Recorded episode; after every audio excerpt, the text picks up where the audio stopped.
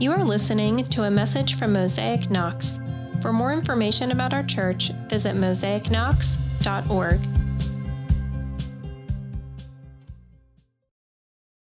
So it was the second year of Alcoholics Anonymous. And there were two groups. Their heads were down, they were circled up, they were unable to hold their face up to the light, and a newcomer arrives. And he knocks on the door and whispers to the group's eldest member something only he could hear.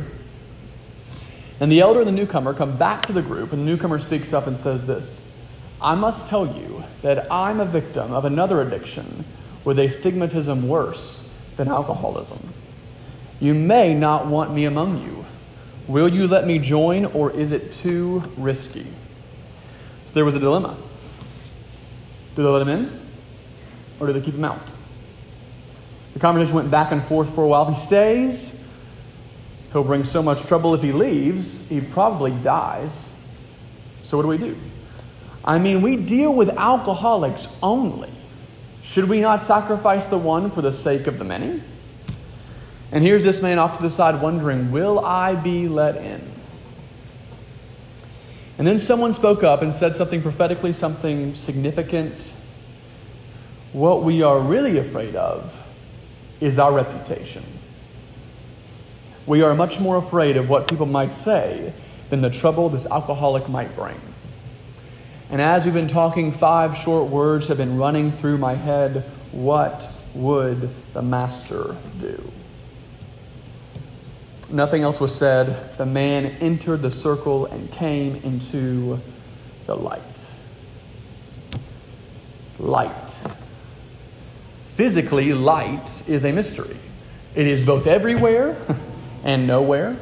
I see everything by it, and yet I don't really see it. Think of the brightest light in the universe, the sun. It is the fountain of life, the source and illuminating ball that makes everything visible, and yet if you look at it for more than 10 seconds, you're bound to go blind.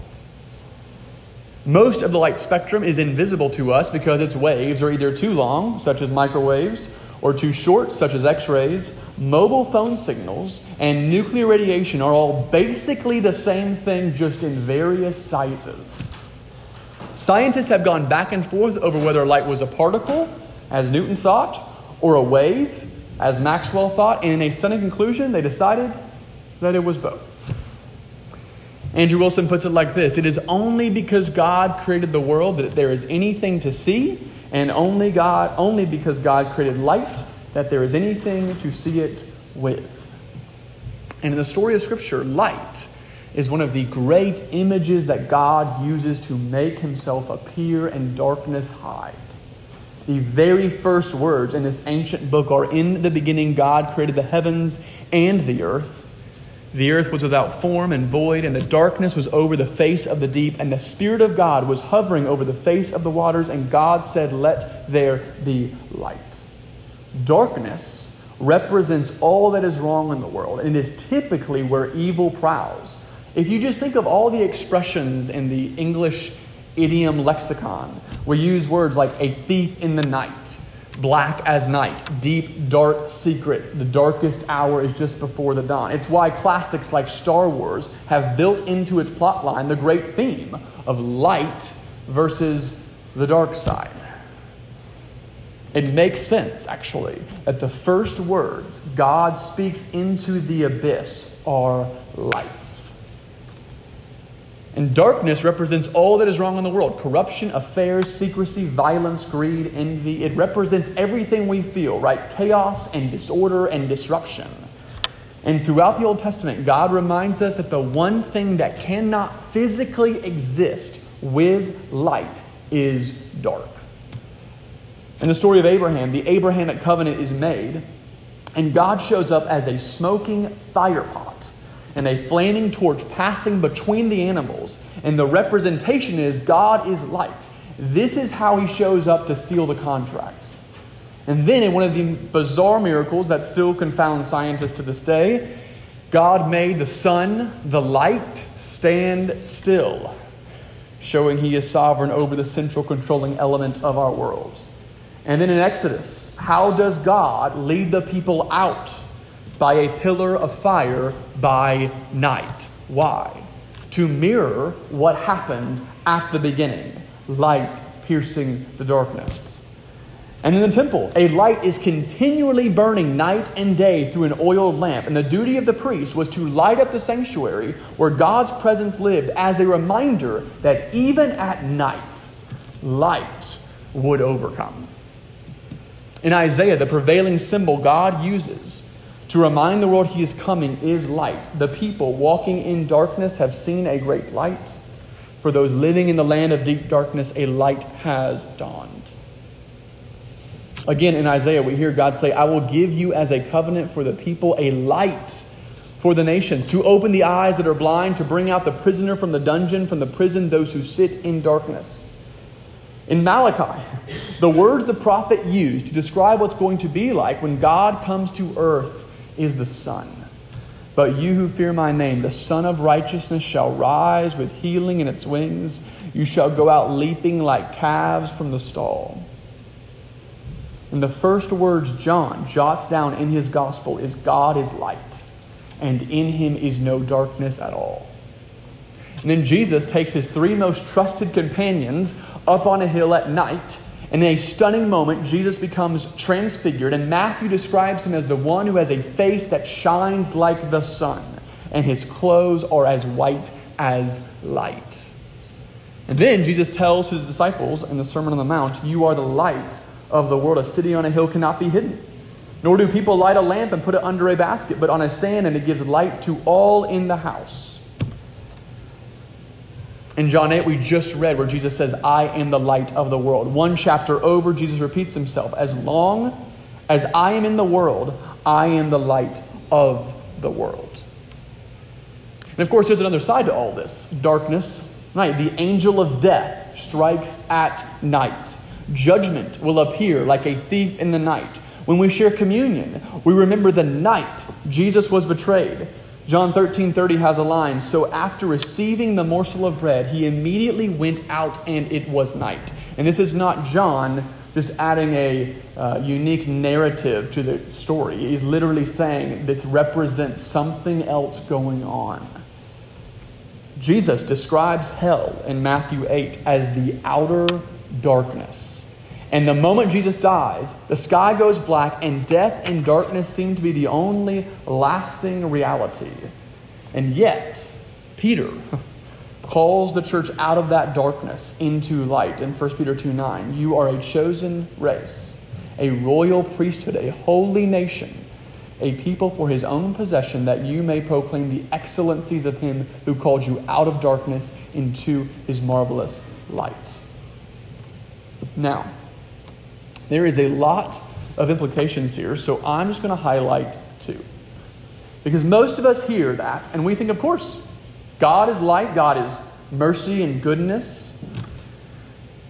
The problem is, in all of these, Jesus says lamb, Jesus says bread, Jesus says light. We fail to ask the question what does this mean for my discipleship to Jesus? So here is the first light exposes us. Imposters in the Spirit always prefer appearances to reality. This is the message we have heard from him and proclaimed to you that God is light and in him is no darkness at all. If we say we have fellowship with him while we walk in darkness, we lie and do not practice the truth. Well, in philosophy, the opposite of truth is error, but in Scripture, the opposite of truth is a lie. And we first get a glimpse into the world of evil and darkness through the tongue of a serpent, and that tongue does not engage fairly. It starts with a lie. Did God actually say, You shall not eat of any tree in the garden? No. No, he did not say that. And then he responds to Eve, You shall not die. Some scholars would say that Satan spoke half truths meaning that Adam and Eve don't instantly drop dead, but they are expelled from the garden sanctuary that is God's presence and into the realm of the spiritually dead and ultimately do die themselves. And half truths are whole lies. Jesus goes on in John 8 to call out some of the Jews who are pushing against him, and this is what he says You are of your father, the devil And your will is to do your father's desires. He was a murderer from the beginning, and he has nothing to do with the truth because there is no truth in him. When he lies, he speaks out of his own character, for he is a liar and the father of lies. This is how we keep up our appearance. This is how we stay alive. We have become convinced of our own illusions, and in an effort to keep people at arm's length, we lie. And we lie to ourselves first, and then the inner lie manifests itself outwardly. And maybe we're not out here telling bold faced lies, but neither are we out here confronting reality. We have become master artists at twisting what's going on to downplay it or disguise it. In other words, we're just not confronting it. Honesty brings yourself to the light. It is us finally acknowledging what each of us share and few of us admit, both our feeling of inadequacy and our coping mechanism. We rarely admit the fear and the shame and the guilt that we experience in life, which means we cover up how we are dealing with all of those things. We all have some type of insecurity. We all experience emotional pain. We have all said or done things against the character of God that we wouldn't dare say in a room this big. Nor would we share how in the world we are dealing with or not dealing with it. In short, we're dishonest. Because believing God's grace is good is not the same thing as receiving that grace. To mentally agree to the fact that God is gracious to me is not the same thing as tasting His grace. To make the claim, God gives grace to sinners, is not the same thing as claiming, I know the worst one. Some of us believe it is easier to be a slave than it is to be free. We would rather live in the facade and charades of parading through the world with no one really asking us questions and no one's engaging what's happening on the inside, then we would confront what we have stuffed. We think that it's possible and sometimes even preferable to publicly walk out our Christianity and secretly walk out our sins. And yet, I sense most of us in this room know that that will bury you alive. We inherently feel the hypocrisy and then we think to ourselves, there is too much at stake. I have appearances to keep up, I have relational credibility to maintain, I have a posture to endure. And the most insidious and dangerous lie is see, people need me. Don't we all want to feel needed? Like it gives us a sense of importance, a sense of significance in the world, like we're not irrelevant anymore. I matter. And you are needed, actually, just not in the way you probably think. You are needed, but not for your brilliant insights or your giftings or your competence or how well you are at organizing or leading something. It's not strengths that the family of God needs from you, it's you. And we can show off our strengths which means we can disguise our weaknesses and we hide our inner selves. The number one thing I have learned over the past two years is that what I need most is people who don't need me. Many of us are deeply concerned not only in how we look, but who is looking, because we have assumed that they need us. And in fact, we, have, we are assured that they need us. And thus, we live in the shadows, scared of the light because of what it will make us do face ourselves. Christians get a reputation for saying one thing and doing another. We call it hypocrisy. But I am not very concerned with that reputation, and I am much more concerned with the fact that we're unwilling to even admit it. In order to be free from captivity, the first step is naming it. It is not just our sin that is problematic, it's actually our denial. It is our relentless ability to twist and turn and avoid and deflect. We will do all types of conversational gymnastics because it feels easier than looking ourselves in the mirror. And by looking in the mirror, I mean looking at another brother or sister in the eye.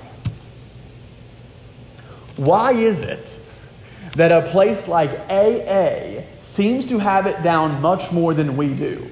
The first words, hi, my name is, I am an alcoholic.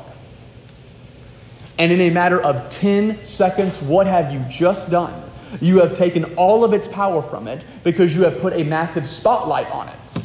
All the shame that the phrase seems to incur is counteracted because it is the first step that unlocks the chains of addiction. It says, Where is the spotlight? Put it on me. Sin is like mold, it grows in the dark. You want your house to rot? Avoid the foundation for five decades. You want mold to grow? Put a lid on it. You want sin to increase? Just ignore it. Just ignore it.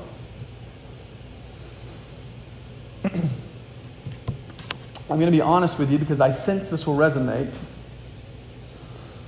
The scariest part about being a pastor is probably the scariest part about being a Christian. It's not that this thing will fail. It's not that we won't accomplish our mission. Uh, it's not even that we won't grow numerically or otherwise. It's not even that I will fail. Those are all fears, but they have become so secondary over the last two years. The scariest part of being a pastor is that lingering feeling in your spirit I am a fraud, and I'm just holding out hope none of you find out.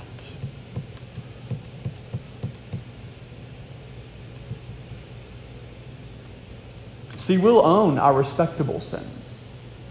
The things that you don't particularly love about yourself, but it's not really costing you anything to say out loud because the veneer still sticks and everyone can sort of agree, oh, yeah, I understand. But it's the stuff that we'll never share and that we'll always hide, that has made its way deep down into the crevices of our soul that we have convinced is not coming out even if I wanted it to. That is the stuff that makes us liars. And then we rationalize to ourselves, deceiving ourselves, that we can live this way and the truth take root in me. When James writes, confess your sins to one another and pray for one another so that you may be healed, he is not making a friendly suggestion. He is not saying this is one option among many. He is stating a reality. He's saying the only way to be healed is confession. And some of us have a serious problem with that. And right now, in this moment, you are trying to rationalize in your heads why that is incorrect. And let me just say pastorally that rationalization that you feel is the flesh fighting the spirit. And that guttural response that you feel is the spirit's invitation to come into the light. See, we believe that confession will make things worse because our deepest fear is folks finding out who I really am. Ironically, it's not until people engage with one another at the second and third level of our persons that we really gain any traction in life. And if you have ever participated in the art and act of confession, you know this to be true by experience. Because once that happens, the journey gets a little lighter because people are carrying it with me. And the journey gets sweeter because I can finally taste grace when I'm honest. And as a bit of a disclaimer, there is a tendency in the American church, because we love appearances, to not do well in receiving confession. And there is something profoundly wrong with the people of God that when confession happens, the instinctual response is shock and shame. Shock implies, I would never do that. And shame implies, I am better than that. But true confession does what God designed it to do, which is to bring us to the light and to make us free and to give us life. 1 John 5 7, but if we walk in the light as he is in light, we have fellowship with one another, and the blood of Jesus, his son, cleanses us from all sin. See, we don't actually have fellowship with one another if we're walking around out of touch with who we really are. Walking in light, in the open, among other followers of Jesus is what it actually means to be healed and to be free. We treat confession as a one time rite of passage into the kingdom of God, but confession is a portal into the family of God. And a people that are consumed by light don't want anything to do with darkness.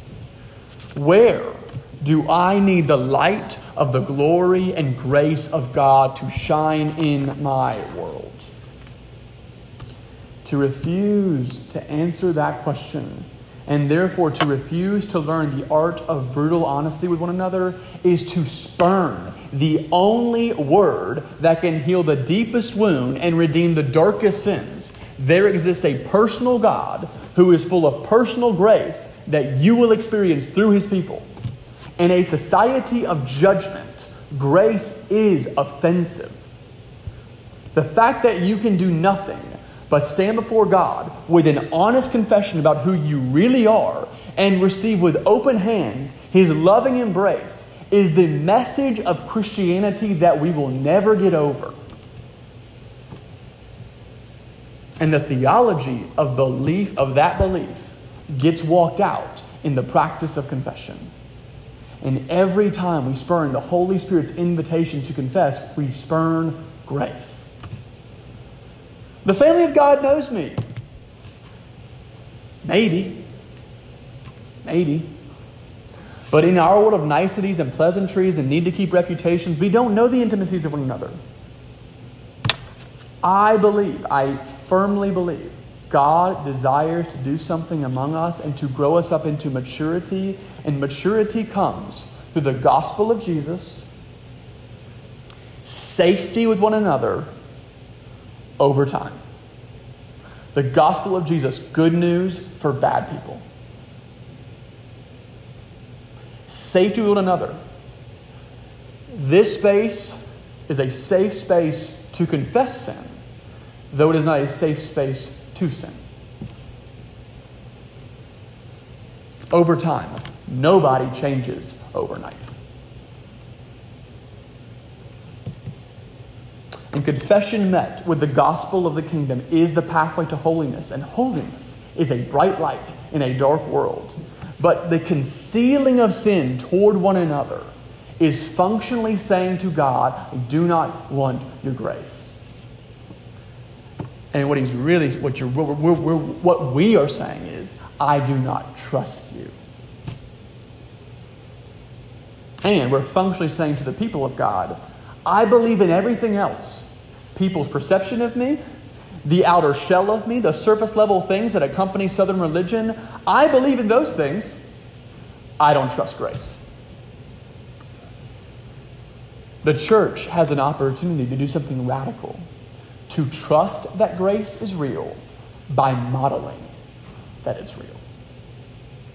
And you only do that, you only do that when you are in touch with your own brokenness. So light exposes us, and light erases darkness. In him was life, and the life was the light of men. The light shines in the darkness, and the darkness has not overcome it. When you walk into a room and you flip on a light switch, you don't say, and the light switch does not come on, you don't say, oh, the darkness killed the light. No, the light bulb failed to turn on.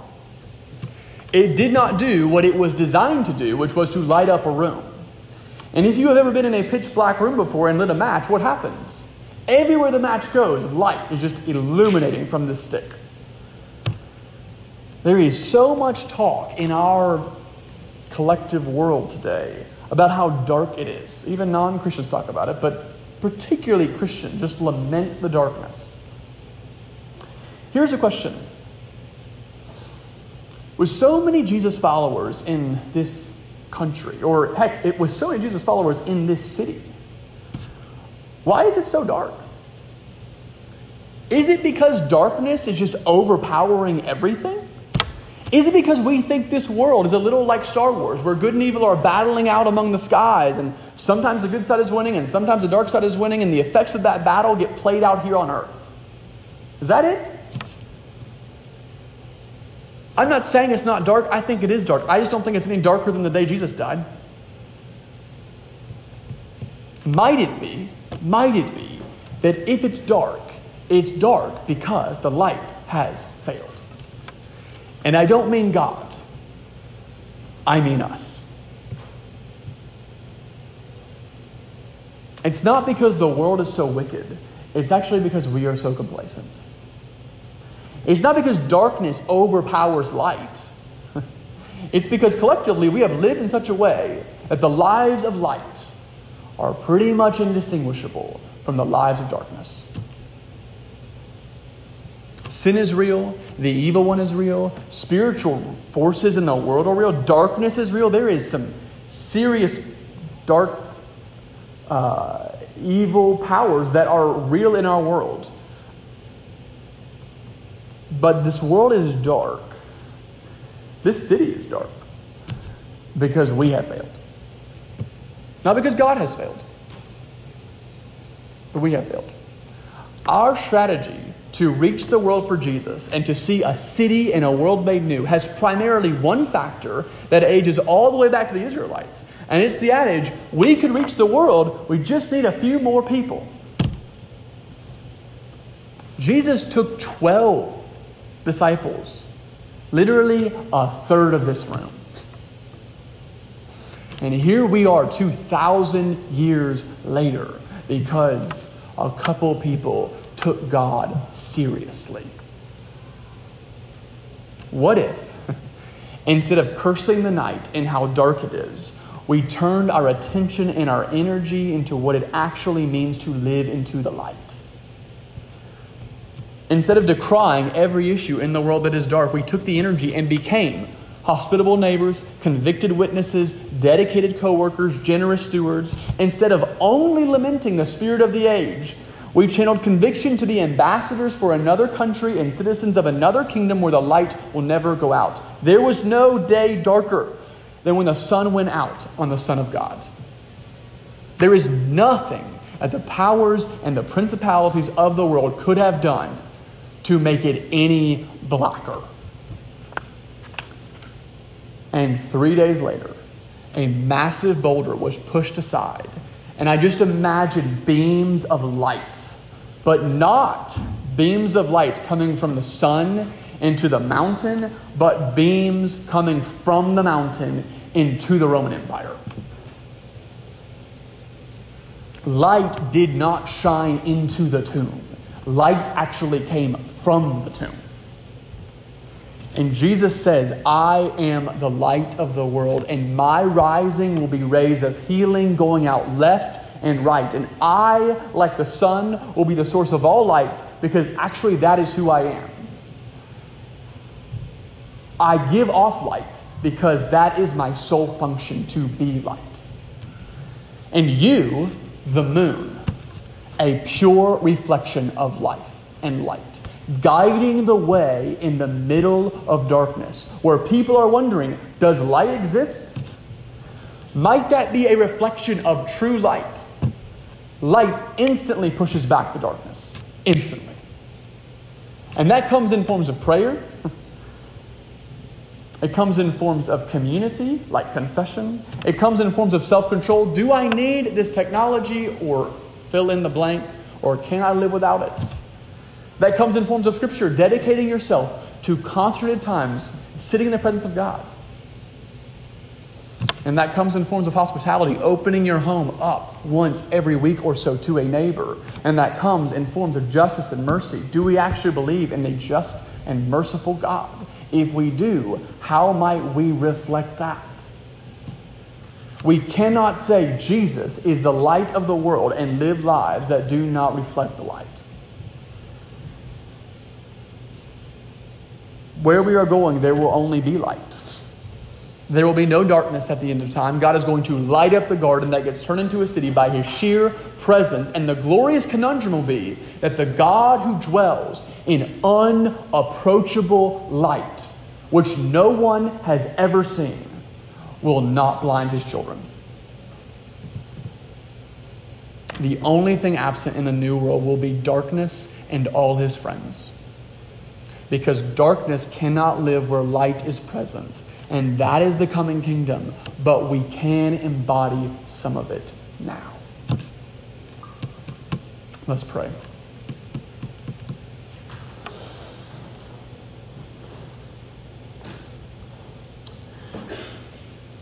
Lord, we rejoice in the truth that you are light.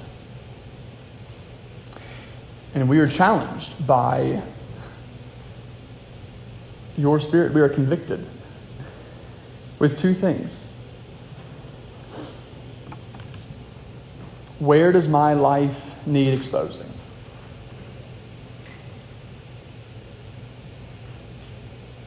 Where does my life need exposing? To one or two other trusted individuals in the family of God. And where am I being invited to be light?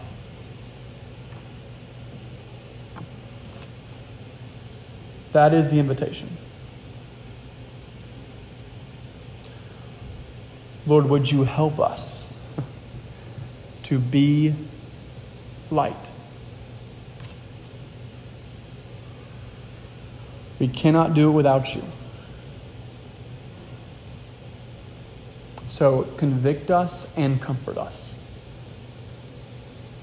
Show us and then empower us. Give us grace where we have failed and help us walk in grace as we walk in the light.